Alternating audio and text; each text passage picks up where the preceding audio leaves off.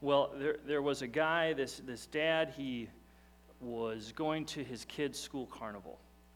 And when they were at the school carnival, and at this carnival, his kids ended up winning four goldfish.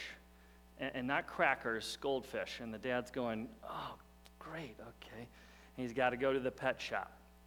And so his dad, uh, the dad goes to the pet shop and is looking around and goes, Whoa, aquariums are expensive. And what am I going to do? And he looks around and he, sneaks off this dirty aquarium off in the back aisle there. Kind of goes, okay, looks at that, has the filter, has all the things. And he goes, oh man, it's only $5. That's awesome. So he buys this aquarium, goes, it's totally worth the two hours of elbow grease cleaning this thing out, puts the goldfish in there. The kids are so excited.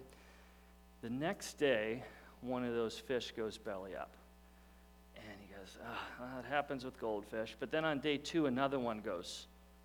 And on day three, another one goes. And he goes, oh, no. He calls his friend from church and says, he knows he has a 30 gallon aquarium, says, you got to come over. He comes over and he says to him, I, I, don't know what's going on. And the guy goes, okay, tell me exactly everything you did. He goes, well, I got this aquarium uh, from the store. I brought it home and I cleaned it out. He goes, stop. How'd you clean it out? He goes, just soap and water. He goes, that's it. That killed the fish can't use soap when you clean an aquarium. And see, the very thing that he was trying to do in protecting the fish, saving the fish, was what killed the fish. He had killer soaps. And don't we sometimes do this?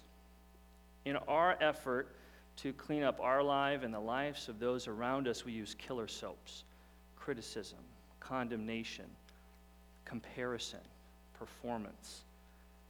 And in our, our excitement for it, we become self righteous. And it's more than our friends around us can even bear.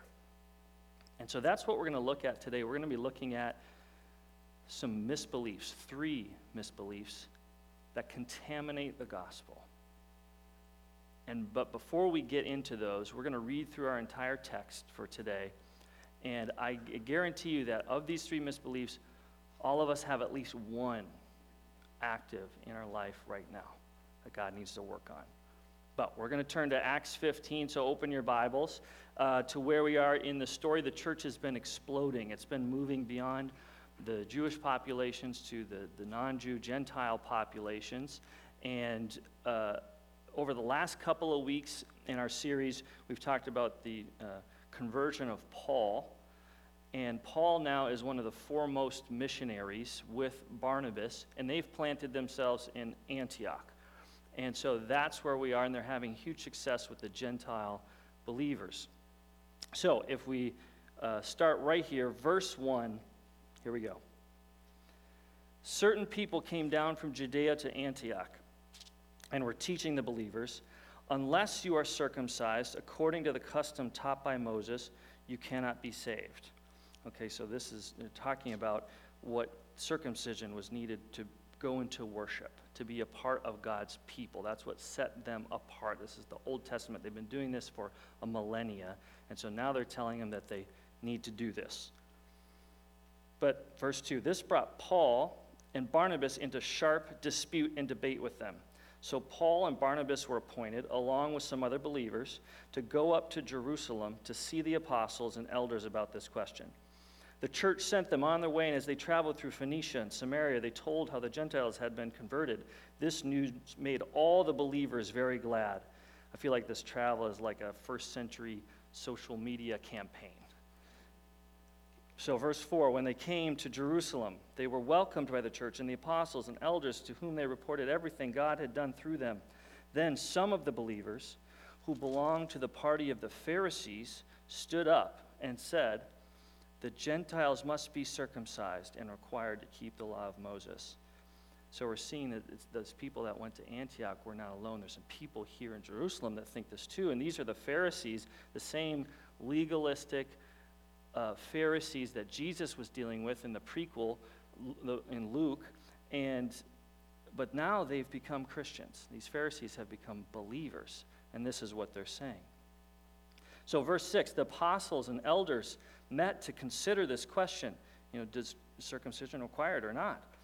After much discussion, Peter got up and addressed them Brothers, you know that some time ago God made a choice among you that the Gentiles might hear from my lips the message of the gospel and believe.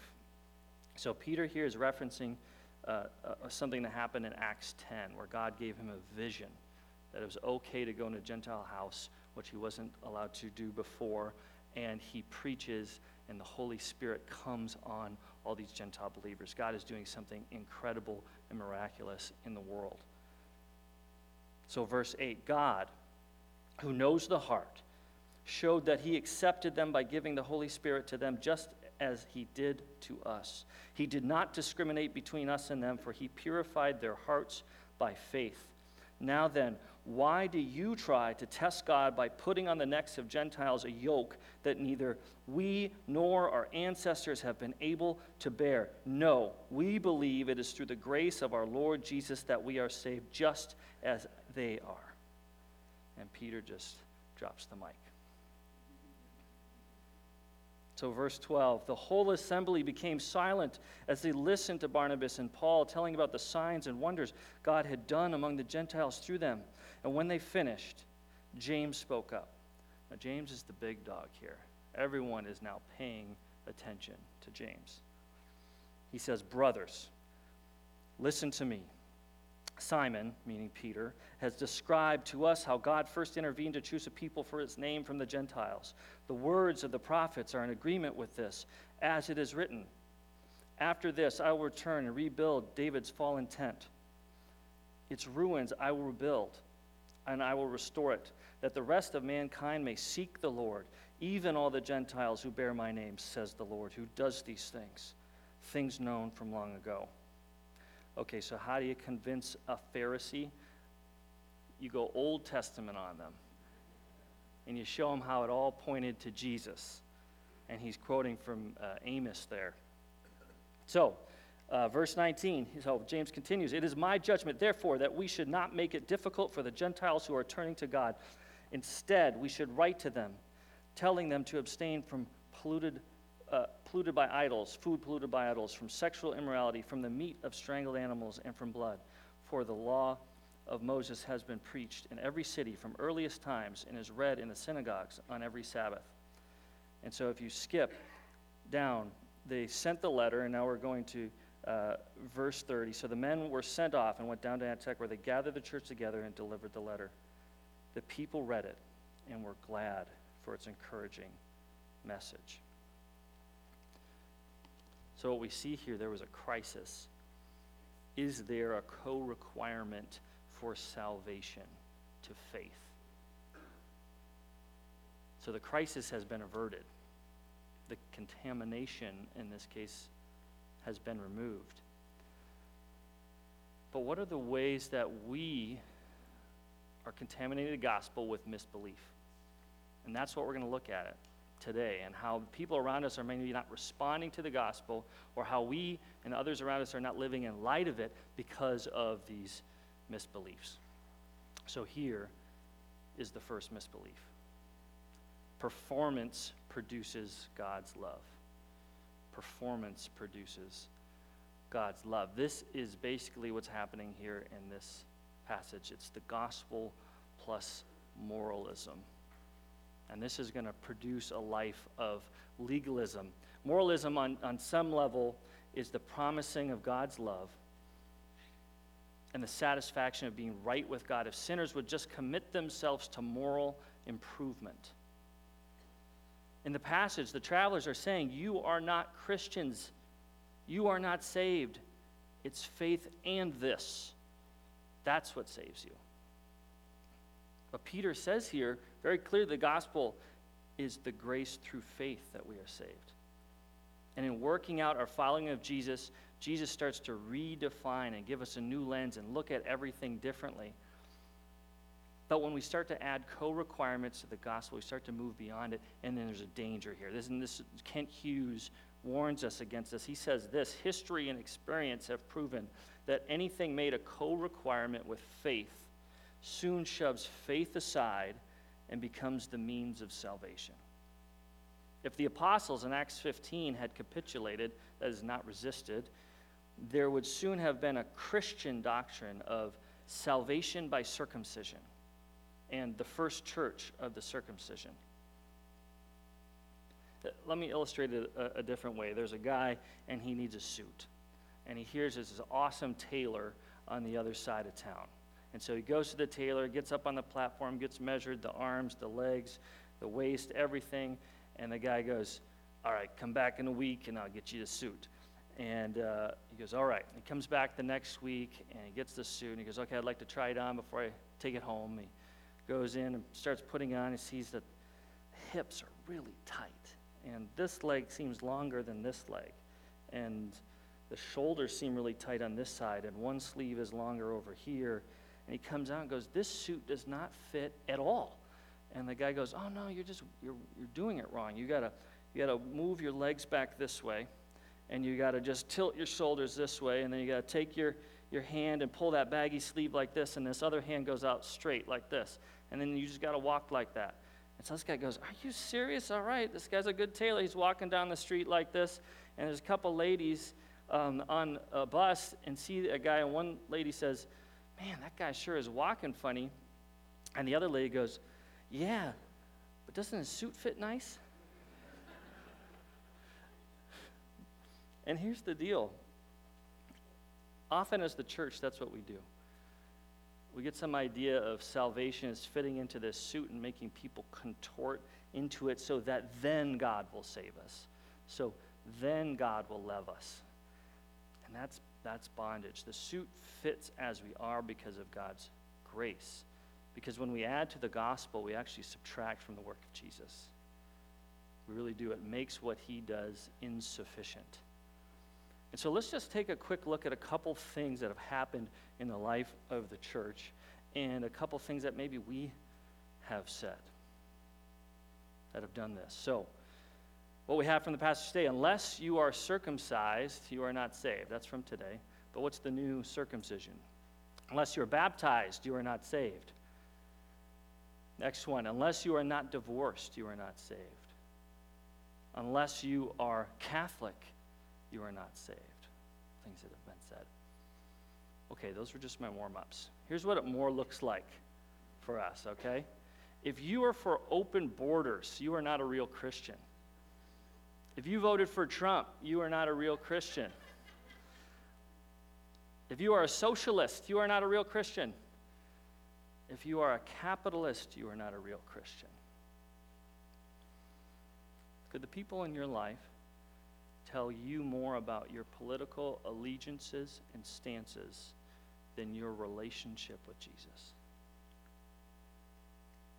Could the people in your life tell you more about the moral upstanding good things you do than your humble admissions of sin and the undeserved grace you've received in Jesus.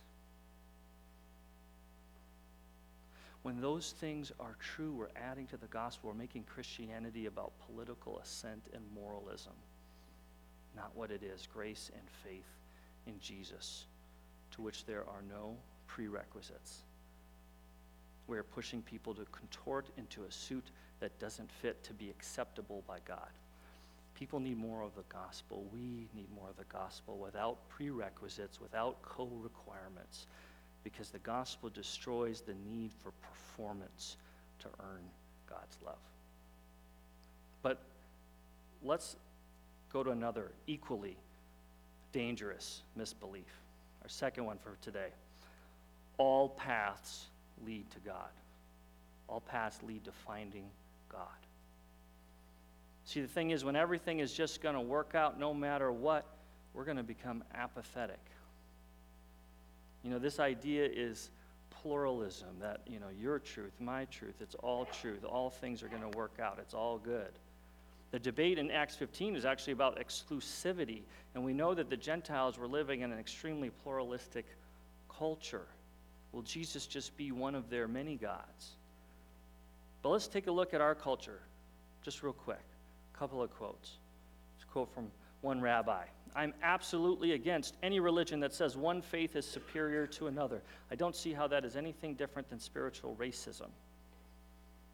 This is what Gandhi says. My position is that all great religions are fundamentally equal. Here's another one from Oprah. One of the biggest mistakes humans make is to believe there's only one way. Actually, there are many diverse paths leading to God.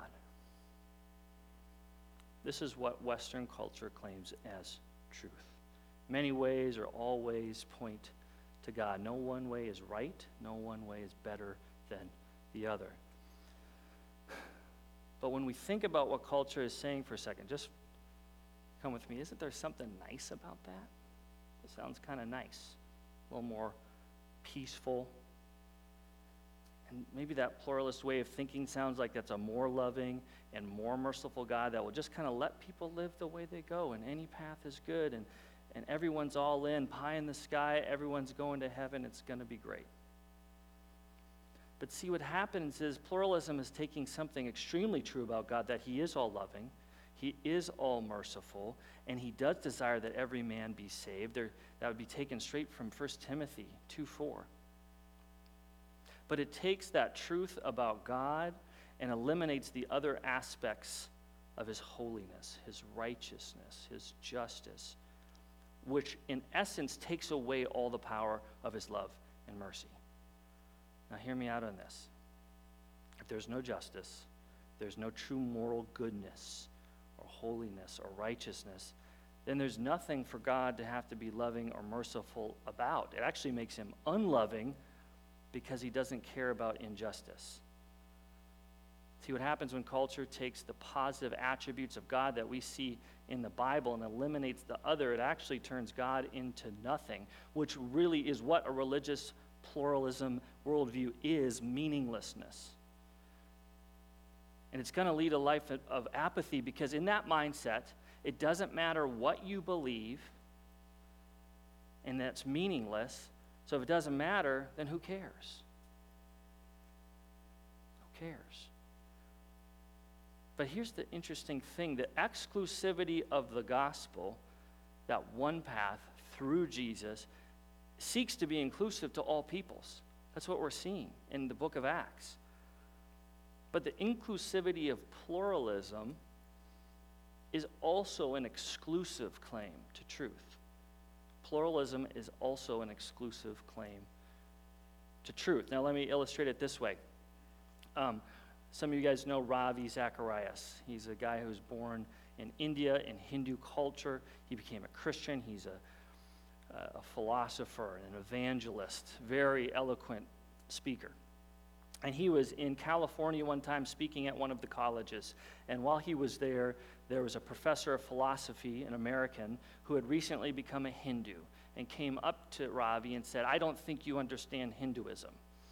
And Ravi goes, okay. And he tried to get him to come to a debate in his class. And Ravi said, why don't you bring your class to my talk on Friday? He did that. And then the professor comes up, up, up to him afterwards and doubles down and said, yeah, it's confirmed. Ravi, you don't understand Hinduism, and I actually think you have problems with logic. And if anyone knows Ravi Zacharias, that's a bold statement to say that to him.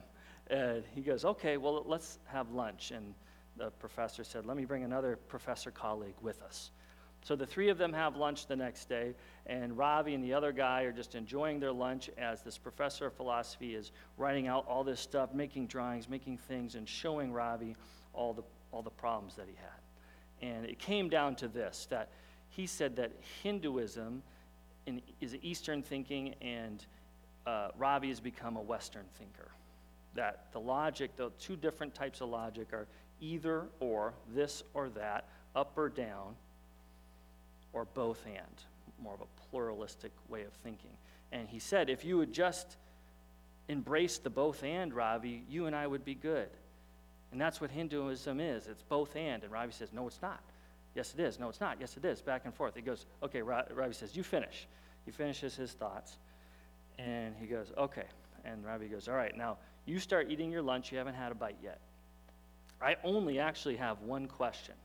And this is what he says so, what you are telling me, sir, is when I'm studying worldviews, I'm either to use both and logic or nothing else. Is that right?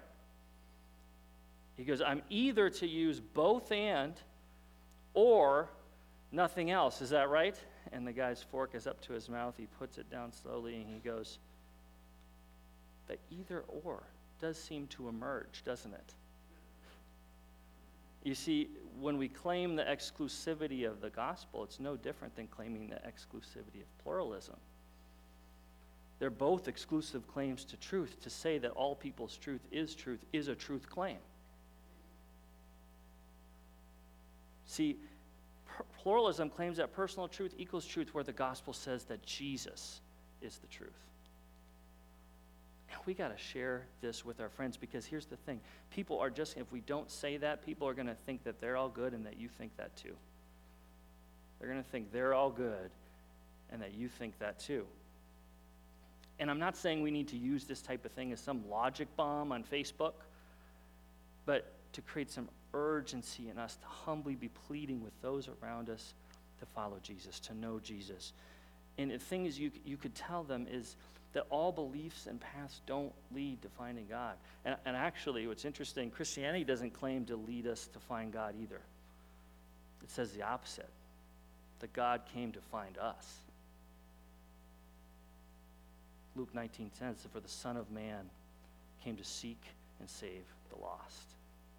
This is good news. We need to tell people about Jesus, and He's really the only way. Don't contaminate it with pluralism. The gospel claims to be the truth. The gospel will destroy apathy in our lives and it will bring needed clarity to those in our lives around us. So that was the second misbelief.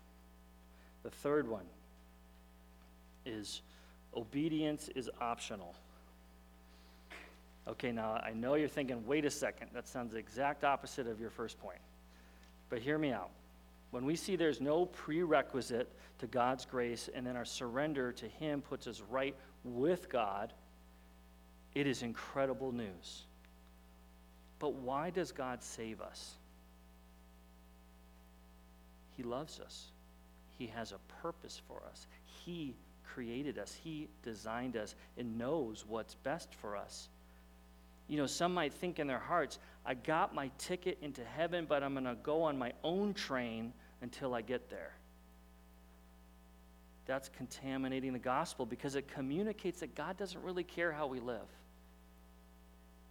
And as a result, we will become complacent. A way to think about this is Jesus has given us the freedom not to have to earn our standing with God but then giving us the Holy Spirit so that we have the ability to live in God's ways.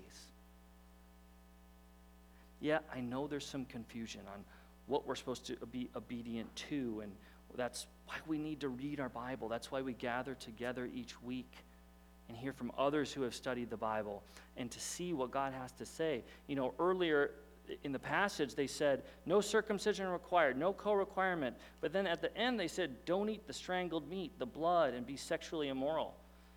What's going on there? They're saying there's no co requirement for being right with God, but our response to God should be this.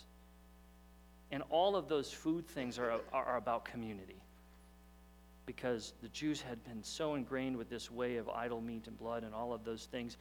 The church needs to come together from cross cultures, different backgrounds, different worldviews, and to do that, they knew that those things could not be present. So the Gentiles and Jewish people in Antioch and all over could be together studying the teachings of Jesus. And the sexual immorality is they're pointing out a very specific thing. In, in churches in very specific cities, there are going to be specific problems. And in this case, James is pointing it out. And it's in line with how God is saying we are to live. It's God's moral law. And the thing is, if you remember, the passage said they were encouraged by this and responded joyfully. You see, when the kind of God that loves us in our brokenness and our sin also loves us enough to help us not stay that way. God's looking to remove our selfishness and have us look to God's family, look beyond ourselves to what God is doing in our world and His kingdom. And we need to learn from Him. We need to learn from His Word. We're not going to be more like Jesus just from trying, it's a relationship. To be more like Jesus, we have to know Jesus. I like the way they say it in the message, John 14, 15. If you love me, show it by doing what I've told you. Pretty straightforward. You see, when we dive deeper and deeper into God's great love in light of our sinfulness, our brokenness, and discover that He has a way of life because He's designed us, He's created us, we are going to want to respond. I mean, think about in your jobs when you have someone who's the leader, the guru in the area of your job, and you read his new book, and he has these incredible insights, and you're going to follow him to a T because you know he's the expert. There's no better expert on you than God. And he has a way that he intends you to live. Because when it comes down to it, an unresponsive faith is not faith.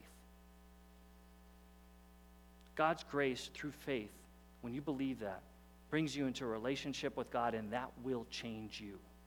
It will change us. See, God created all of creation, and we took that and went away from God in sin and rebelled. But God had a rescue plan to rescue all of creation. He sent Jesus to do that work and die on the cross and be resurrected, be king and Lord of all, so he could be Lord of us and we could be with him in that kingdom mission right now and forevermore. That is the gospel. It's exciting news. We're part of what God wants to do, what he is doing.